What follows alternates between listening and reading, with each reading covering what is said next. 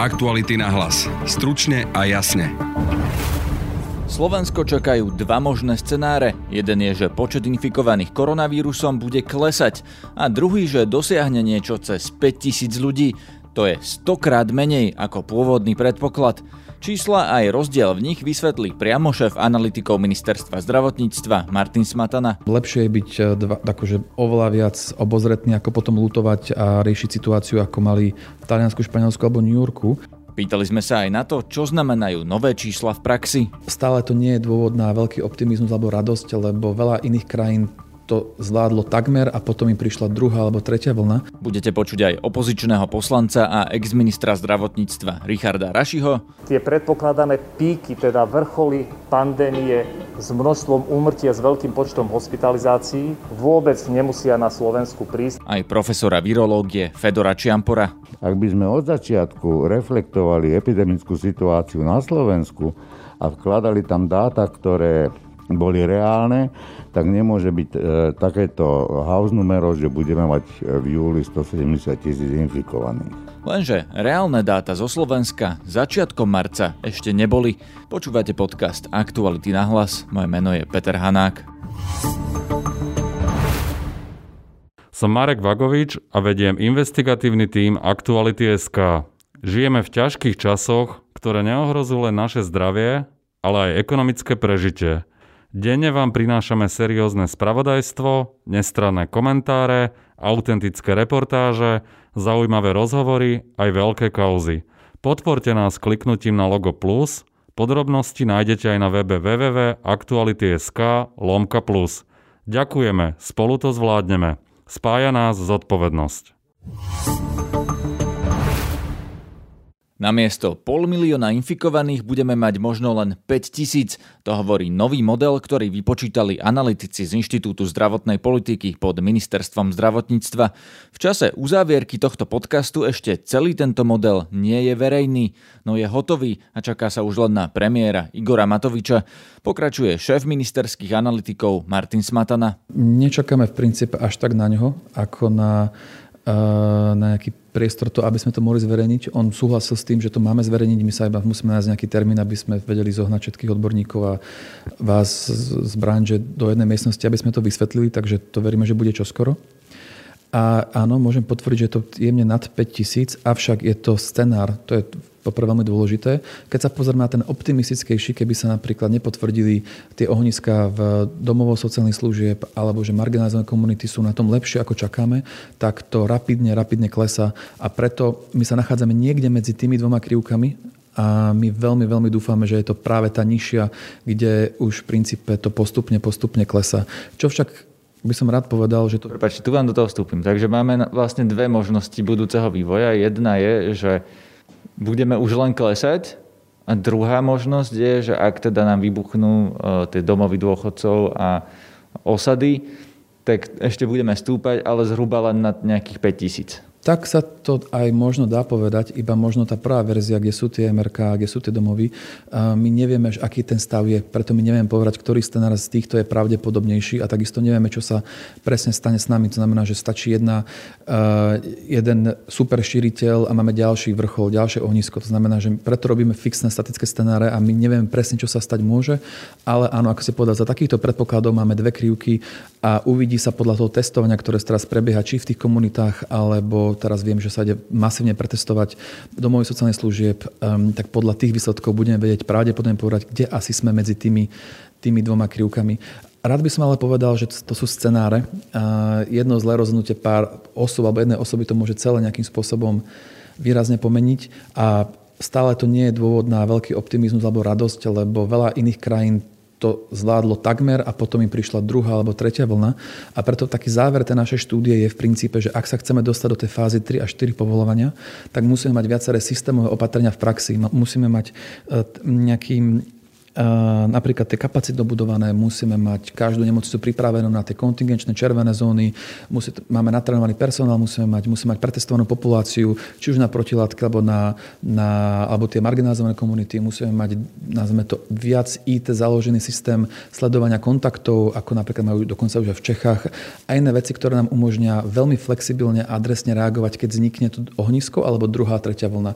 Dnes nemáme ešte, ešte vakcínu, nemáme ešte efektívnu liečbu, takže musíme rátať s tým, že ak sa chceme vrátiť do ako tak bežného života, musíme mať takýto flexibilný systém, ktorý nám to umožní, ako je to v niektorých azijských krajinách. Ešte pred mesiacom však tento analytik vypočítal, že budeme mať stokrát viac infikovaných. Počet pacientov, ktoré budú, nazveme to, ktorí budú mať ochorenie, to znamená, že aj tí, čo o tom vedieť budú alebo nebudú, bude a rátam, že každý 10 dní extra. Takže o 10 dní 759, o 20 dní 2400, o 30 dní 5700, o 40 18 tisíc a za o 100 dní to bude takmer pol milióna ľudí. Podľa pôvodných výpočtov sme teda v tejto chvíli mali mať medzi 5400 a 18 tisícmi infikovaných. Skutočnosti má Slovensko k dnešnému dňu 1244 prípadov koronavírusu. Pôvodný výpočet analytici neskôr upravili a z pol milióna bol predpoklad 170 tisíc súčasne infikovaných na vrchole pandémie. Pôvodný výpočet kritizuje napríklad aj profesor virológie Fedor Čiampor. Ja si myslím, že je absolútne nerealistické, pretože vytvoriť skutočne hm, taký model, ktorý by zohľadňoval všetky faktory, ktoré ovplyvňujú epidémiu a epidemickú situáciu, je veľmi náročné že v tomto modeli by museli byť zohľadnené všetky opatrenia, ktoré štát robí, rúška, ochrana, respirátory. V modeli by musela byť e, teplota e, ovzdušia, ktorá stúpa, klesá. Samozrejme, mali sme nedávno minus 2, teraz máme 24. To všetko ovplyvňuje šírenie vírusu. Ďalej musíme počítať s tým, že približne 25 až 30% ľudí je nakazených, bezpríznakových, netestovaných, roznášajúcich infekciu. Ale zároveň všetci títo vytvárajú protilátky a začínajú tvoriť skupinu ľudí, ktorí sú už chránení pred týmto vírusom a prekonali infekciu bez príznakov. Čiže ak do tohto modelu všetky tieto faktory, ktoré epidémiu ovplyvňujú, vložíte, tak vám nemôže výjsť, že v lete budeme mať 170 tisíc ľudí na respiračných zariadeniach. Oni myslím netvrdili, že to bude 170 tisíc na respiračných zariadeniach. Oni myslím najviac, čo vypočítali, koľko ľudí bude potrebovať tie plúcne ventilátory, bolo okolo 3000 a bola panika z toho, že ich máme len 500 alebo 600.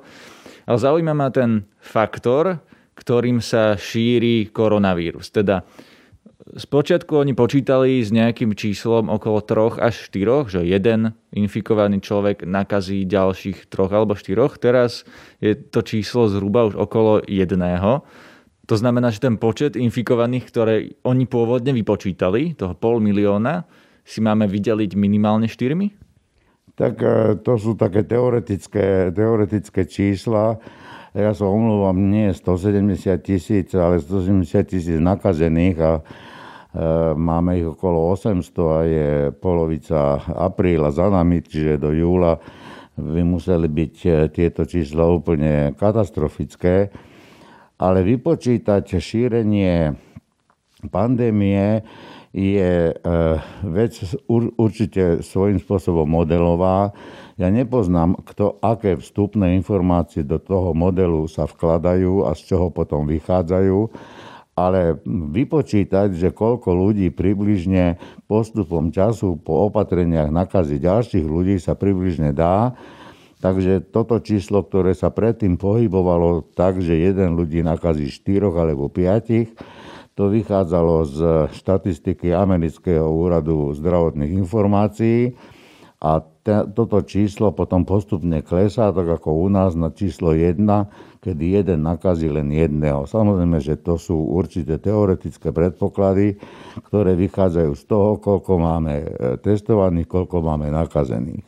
No ale s týmto poklesom tá pôvodná analýza ministerstva nepočítala, nie? Oni stále počítali s tým, že jeden infikovaný nakazí ďalších troch alebo štyroch ľudí, čiže z toho vyšlo to číslo pol milióna a potom 170 tisíc. Tak áno, pretože ja si myslím, že tie vstupné dáta, ktoré do každého modelu vkladáme, musia byť také, aby nám ozrkadlili aspoň približnú pravdepodobnosť alebo realitu. Ak tam vložíme vstupné dáta, ktoré vychádzali z, z epidemickej situácie v Taliansku a Španielsku, tak aj u nás v Inde toto, jedna, toto číslo že jeden nakazí štyroch. Ak by sme od začiatku reflektovali epidemickú situáciu na Slovensku a vkladali tam dáta, ktoré boli reálne, tak nemôže byť e, takéto house numero, že budeme mať e, v júli 170 tisíc infikovaných. Kde sa teda v pôvodných výpočtoch stala chyba? Pýtal som sa priamo šéfa analytikov Martina Smatanu. Na začiatok by som asi rád vysvetlil, že naše naše modely neboli prognózy, ale statické scenáre. To znamená, že my sme sa pozreli, aké parametre platili ten konkrétny deň a tie sme potom predik- predikovali a rátali, že budú platiť každý ďalší. Keby sa niekto spýtal, na čo je toto dobré, tak je to dobré na dva účely. Prvý účel je, aby sme vedeli nejakým spôsobom odhadnúť nejaký pesimistický scenár pre určenie kapacít, či už potreby personálu, alebo techniky, alebo nejakých kontingenčných plánov. A druhý taký veľmi užitočný um, alebo takú takú výhodu, čo scenáre poskytujú, je to, že vieme si potom porovnať napríklad, že keby sme e, nejakým spôsobom obmedzili mobilitu alebo zaviedli nejaké iné opatrenia, aké rozdiel medzi tými dvoma scenármi sú a na základe toho vedeli nejakým spôsobom poskytnúť informáciu epidemiológom, infektológom, ktorí to potom vedia vyhodnotiť a navrhnúť nejaké, nejaké riešenie. Takže rozumiem tomu správne, že vy ste vlastne počítali ako keby taký pesimistický scenár?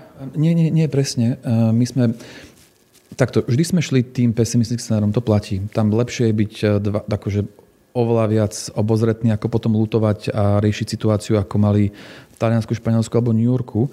Ale naše, naše modely boli scenáre, nie predikcie. To znamená, že my ich každé 2-3 dní aktualizujeme. Každé tie 2-3 dní potom pošleme na politické vedenie tejto krajiny, ktoré majú tú aktuálnu informáciu, ale nie vždy sa všetky zverejnia. My v princípe teraz sme na nejakom 7 alebo možno už v 8. modeli, ktorý máme a veríme, že keď ho zverejníme, bude to, bude to nazvané verzia 3, ale v princípe je to 8. model. To znamená, že vedenie vždy má aktualizované informácie, lebo keď robíte scenáre, tie treba každý deň aktualizovať. My sme predikcie nerobili, lebo v princípe nikto nevie dodnes, ako sa ten vírus správa, aké budú mať parametre, čo sa stane a Slovensko je veľmi špecifická krajina práve tým, že máme veľký podiel marginalizovaných komunít, ktoré nemáme zmapované, takže nevieme, ako ako sa tam ten vírus bude šíriť. No ale predsa len ten rozdiel medzi tým pol miliónom a 5 tisíc je stonásobný.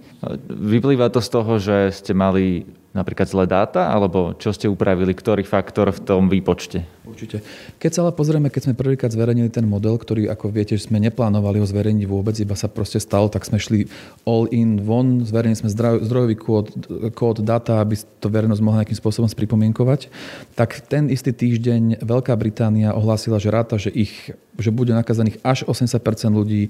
Pani Merkelová, kancelárka Nemecka, ohlásila, že ráta s tým, že 60 ľudí bude nakazených. To znamená, že na tie poznatky, ktoré sme mali a na tie informácie, ktoré boli v dispozícii vtedy z Číny, tak e, to vyzeralo, že to je možný, možný scenár. S tým, že vtedy sme hlavne použili, že reprodukčná sila víru bude veľmi, veľmi vysoká. Sme šli na takú, na ten najvyšší e, rámec dostupných informácií, čiže 4, to znamená, že každý nakazí 4, ten 4 ďalších 4, pričom v praxi sa ukázalo, že tá hodnota je nižšia. A my túto hodnotu ktorá pozostáva z ďalších premenných, ale veľmi to teraz zjednodušujem. Každý druhý alebo tretí deň aktualizujeme na základe informácií, ktoré máme a ona postupne klesá. A to je aj jeden z tých dôvodov, prečo sa teraz pristúpilo k uvoľňovaniu, otvoreniu tých obchodov, lebo už máme dlhšie informácie, ktoré teda aj prechádzame, lebo sme súčasťou toho týmu epidemiologického, ktorý podáva tieto, tieto informácie a spracováva ich potom pre pána ministra a vládu a tak. Už sme dlhšie názoru, že tá hodnota sa pohybuje pod 1 pre pre väčšinu populácie. Stále máme tie marginalizované obce, stále máme tie niektoré DSS, čiže tie domovy, ktoré majú vyššie hodnoty, ale pre väčšinu z nás tá hodnota je pravdepodobne už pod 1. Takže to vysvetľuje ten najväčší rozdiel. Keby sme zverejnili všetky tie modely, ako šli v čase, tak by ste videli, ako to každé 2-3 dní postupne klesá. Takže ono to krásne klesalo, klesalo, klesalo a dnes, ten, dnes preto aj v tej štúdii máme pripravené už aj nejaké, nazme to, pokročilejšie scenáre, aby ste si mohli pozrieť, že keby ten faktor bol iný, ako by to vyzeralo. Takže ten rozdiel medzi tým pol miliónom a tými 5 tisícmi spôsobilo to, že ste vlastne tento faktor, ktorým sa vírus šíri, odhadli zle, alebo len z tých dát v tom čase na začiatku marca vyplývalo, že to bude 4 a nie 0,8? Určite, rozumiem. Keď sme robili, tak sme mali dokopy 5 dní pacientov alebo 4. Áno, to znamená, že my sme nemali žiadne informácie o tom, aké sú. Preto sme museli spraviť nejaký odhad a ten odhad z literatúry vtedy vychádzal niekde od 2 do 4, tak sme 2 do 3,9. Tak sme zobrali tú horšiu hodnotu, nakoľko vieme, že sme tu mali marginalizované komunity, vieme, že oni aj pri iných prenosných infekčných ochoreniach vždy mali s tým problémy, či to bola žltačka, či to bolo čokoľvek iné a preto sme teda šli na tú vyššiu hodnotu. Ale tento rozdiel, tento prepad nie je spôsobený iba týmto. E, keď sme začínali, tak sme mali nejakú, e, nejakú maticu mobility, to znamená, že sme mali nejaké informácie o tom, ako sa hýbeme a vieme dnes už, že e, tie informácie boli odlišné. Dnes máme informácie priamo od mobilných operátorov, to znamená, že veľmi presne vieme modelovať a predikovať, ako sa kto hýbe. Našťastie tie opatrenia, ktoré boli zavedené, spôsobili, že sa vážne hýbeme výrazne, výrazne menej. To absolútne spôsobilo, že ten, ten vírus sa nešíri, lebo keď sa nestretávame, keď sa nehýbeme, tak to sa nemá ako ďalej šíriť. Takže keď skombinujeme tieto dva faktory plus viaceré vylepšenia v modeli, tak ono to spôsobilo tento, tento veľký prepad. Takže ste pôvodne počítali s tým, že ľudia sa hýbu viac a zároveň opatrenia spôsobili, že ľudia sa naozaj hýbu menej. Áno, áno. Nakol, samo o sebe asi nie je tie opatrenia, ale to, že ich dodržujeme a to, že sme veľmi disciplinovaní. A keď sme začínali, teda, keď prišli tie prvé opatrenia, nemyslím si, že niekto z nás by vtedy predikoval, že budeme pravdepodobne jedna z krajín, ktoré pôjdu príkladom. To znamená, že budeme nosiť rúška, budeme dodržovať tie opatrenia. Ale to sa teraz stalo a ako teraz to vidíme na tých datách, a nechcem to teraz ešte zakriknúť, ale zatiaľ to vyzerá veľmi dobre, tak dodržujeme to reprodukčná sila víru klesá a verím, že keď sa otestujú tie ostatné zariadenia a marginalizované komunity, tak, tak už budeme vedieť veľmi presne, kde teraz sme v tej, v tej samotnej krivke šírenia. Váš inštitút vlastne je aj za otváraním tých obchodov, že ste vypočítali, kedy sa čo môže otvoriť, aj športovisk vonkajších a podobne. Na základe čoho? My ako inštitút sme teda pripravili tú poslednú verzu analýzy, ktorú by sme chceli tento týždeň zverejniť, e, ktorá iba potvrdila to, že tá reprodukčná sila je viac menej už pod hodnotou 1. To bol taký ten náš hlavný vstup do tejto, tejto debaty. A okrem toho sme pripravili všetky najlepšie praktiky ostatných krajín, ktoré existujú, čiže kto čo otvára, za akých podmienok, čo majú splnené, aké tam majú počty testov, aké tam majú počty nakazených. A tieto vstupy sme teda dali pracovnej skupine epidemiologov, virológov, verejných zdravotníkov, ktorí navrhli tie odporúčania. Takže naša úloha v tom bola iba tá numerická, že sme dali podklady a spracovali sme príklady iných krajín. Bude ten váš model vedieť, čo sa stane, keď sa otvorí v ďalšej fáze toho viac? Napríklad, kedy budeme môcť otvoriť školy?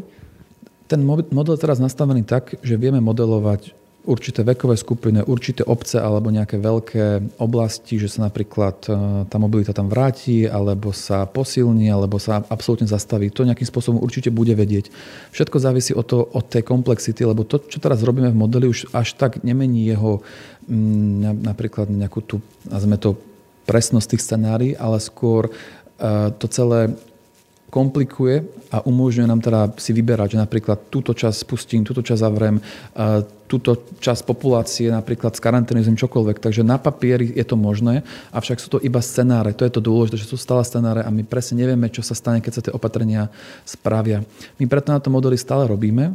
Mám, už robíme na verzii číslo 4, ale na modeli nám pomáha teda okrem Univerzity Komenského a mnoho iných ľudí nám pomáha aj Slovenská akadémia vied, ktorá počas toho, ako robíme spolu, tak si pripravuje veľmi, veľmi robustný model na inej báze, akože systémom rovnako, ale na, tak, na také inej platforme. A ten model by mal byť tak detailný, eh, že by vedel presne povedať, že keď zavrieme alebo otvoríme napríklad, alebo umožníme omše v týchto oblastiach asi, aké dopady by to malo byť. Takže náš model to vie, ale pochopiteľne, aby to, sme to vedeli presne spraviť, to, to vyžaduje ešte väčšie úpravy toho modelu a preto robíme na verzii 4 a verzii 5 a veríme, že tá verzia 5 už bude priamo pod vedením Akadémie vied. Takže už nebudú partneri, ale že oni budú tí, čo to budú drivovať. Je to naozaj tak, že nám hrozilo väčšie riziko a dodržiavaním prísnych opatrení sme zastavili šírenie vírusu?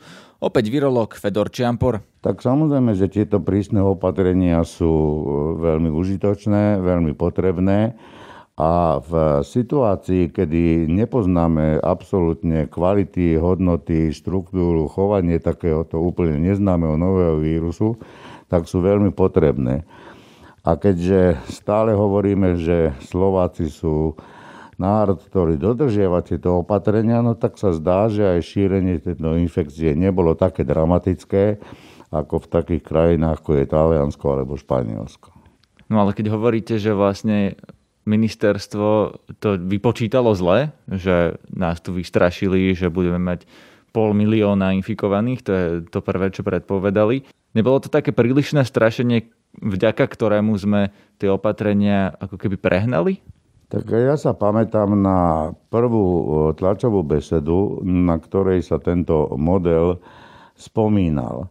A vtedy pán premiér rozmýšľal, že či vôbec má zverejniť výsledky tohoto e, výpočtu alebo modelového systému.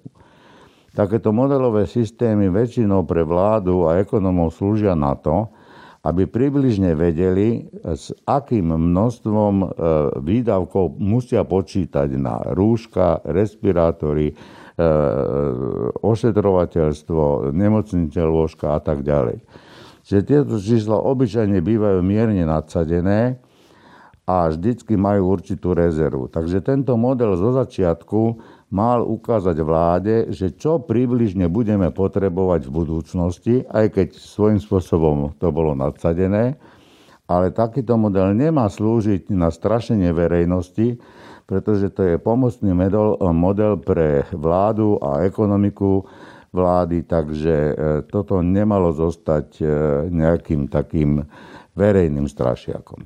Takže ho nemali zverejniť, taký výpočet, ktorý hovoril, že budeme tu mať pol milióna infikovaných. Ja si myslím, že to nemalo byť vôbec zverejnené a tento model by bol iste býval postupne korigovaný, upravovaný podľa reálnej situácie a bol by výborným vodítkom pre vládu, a e, opatrenia, ktoré vláda e, e, robí počas epidémie, ale nemal to byť verejný strašiak. Nezafungoval práve ten strašiak na to, že ľudia naozaj posluchli a dodržiavali tie opatrenia? Lebo ak by model predpovedal pravdu, tak by sa asi ľudia až tak nebáli.